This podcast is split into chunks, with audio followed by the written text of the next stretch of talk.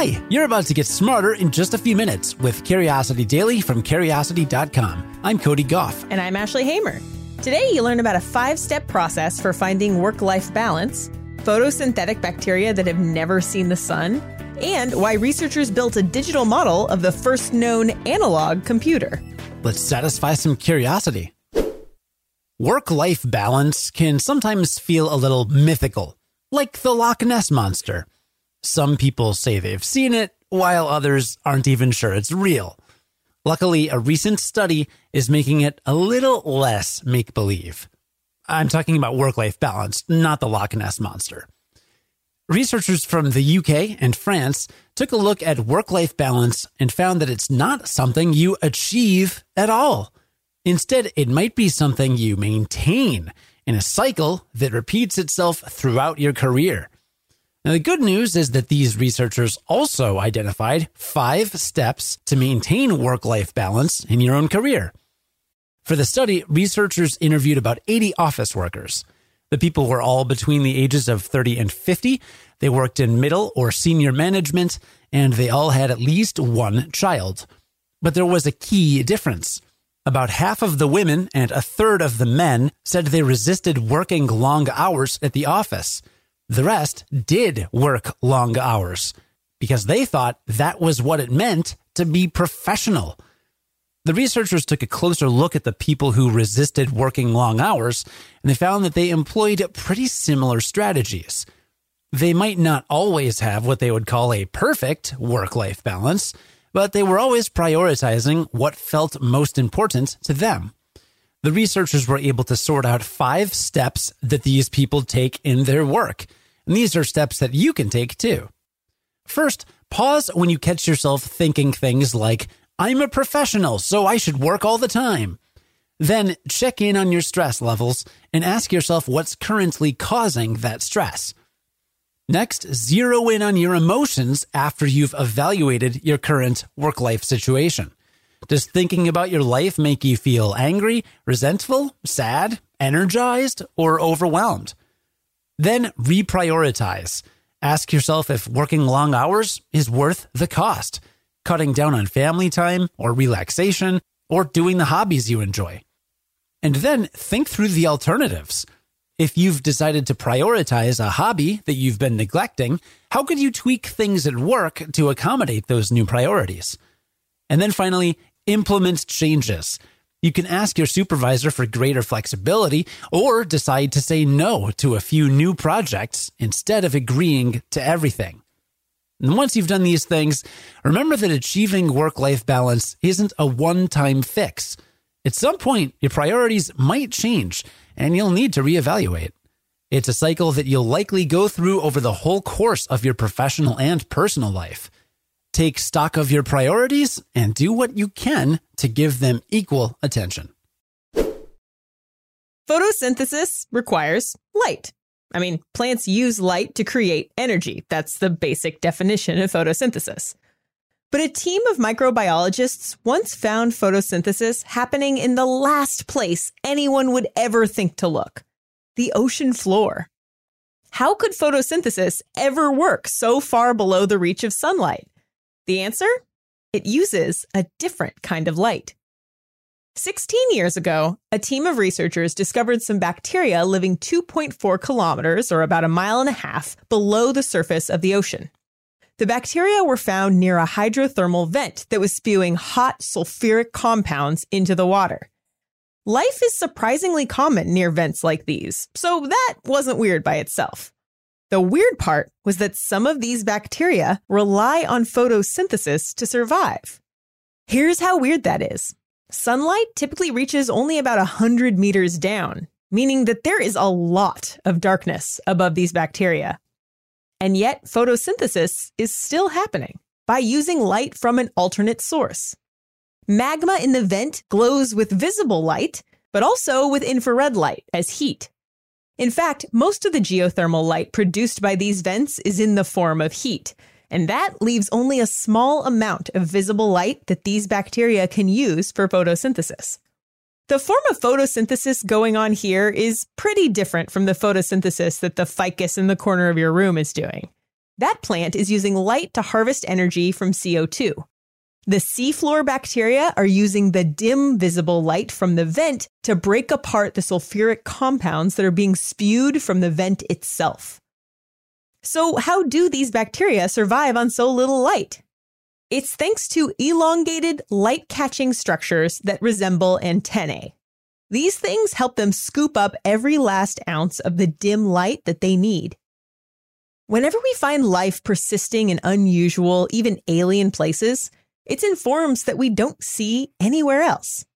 As we search for the possibility of life on other planets, looking at the most unlikely and reclusive life forms on Earth can give us an idea of what to look out for.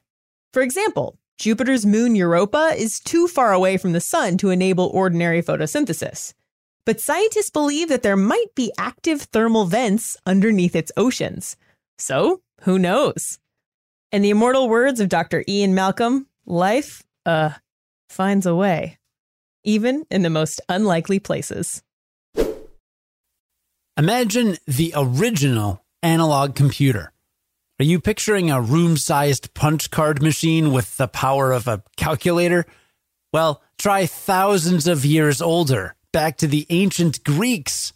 That's right, the ancient Greeks had the earliest analog computer known to man. It was called the Antikythera mechanism and new research is uncovering more of its mysteries. Our knowledge of this device dates back to 1900 CE. That's when a Greek diver was exploring a shipwreck off the coast of the island of Antikythera and made a fascinating discovery. It was an ancient Roman ship that was full of artifacts from 65 BCE. A year after its discovery, an archaeologist realized that some fragments that seemed to be rock had gears embedded within them. It wasn't rock, it was corroded bronze. After careful inspection, experts found 80 pieces of gear wheels, dials, things that looked like clock hands, and a wooden and bronze casing bearing ancient Greek inscriptions.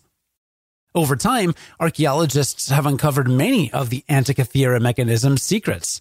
The collection of gears encased within a box had the capability of predicting the positions of the sun and the moon and all of the planets the Greeks knew about, each with an impressive degree of accuracy. The device can even account for the slight changes in the moon's velocity as it orbits the Earth. Recently, a team of researchers at University College London have constructed the most accurate model of the Antikythera mechanism to date. They scanned the mechanism's components using X ray tomography, and they were able to reconstruct the missing pieces of the mechanism to produce a working digital model. They combined that model with what they knew of ancient Greek astronomy to figure out how these ancient astronomers made such accurate measurements. A hand crank powered device that mechanically computes the positions of celestial bodies. Uh, yeah, it might not be impressive by today's standards but think about how old this thing is for a minute.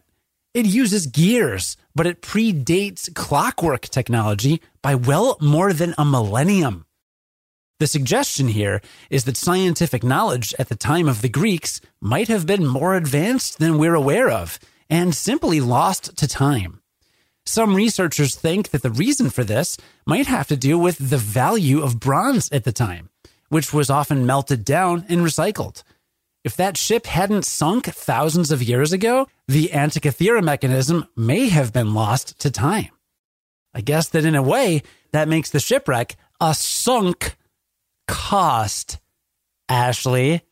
I get it, Cody. Cool. It's pretty good.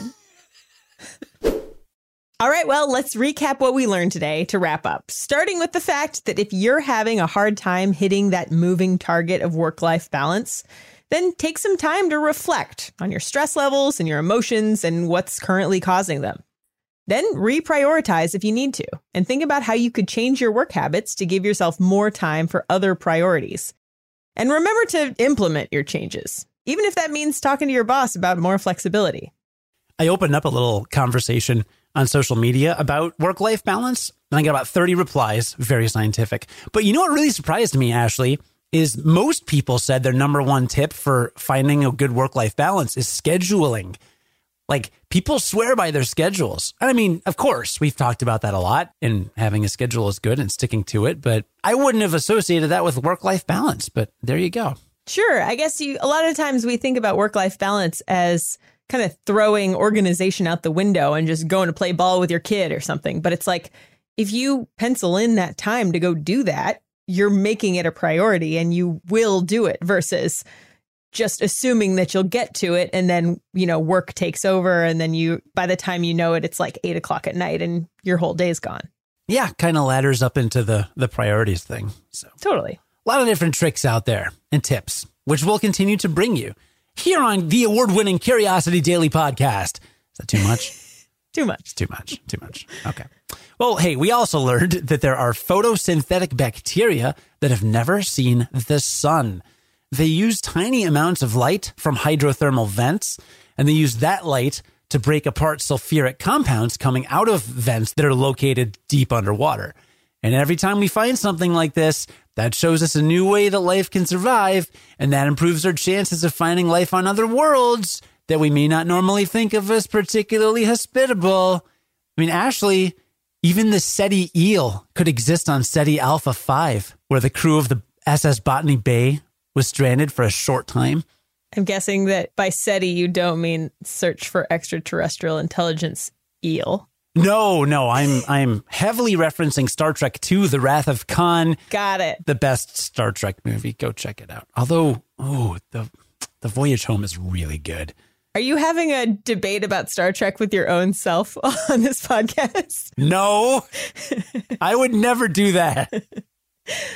Well, we also learned that researchers designed a digital model of the Antikythera mechanism. This thing is so cool. It's an analog computer from ancient Greece that could mechanically compute the positions of celestial bodies. And it really raises the question of whether the ancient Greeks were more technologically advanced than we thought.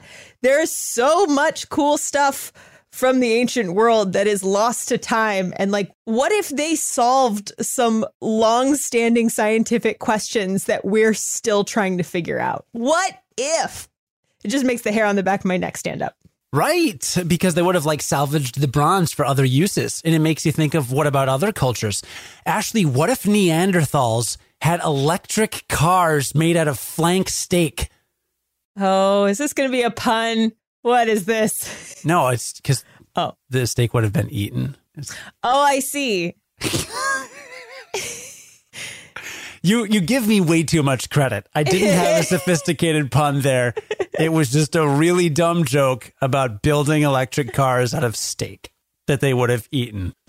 Today's stories were written by Kelsey Donk and Cameron Duke and edited by Ashley Hamer, who's the managing editor for Curiosity Daily. Today's episode was produced and edited by Cody Gough. Stick to your schedule this week by joining us again tomorrow to learn something new in just a few minutes. And until then, stay curious.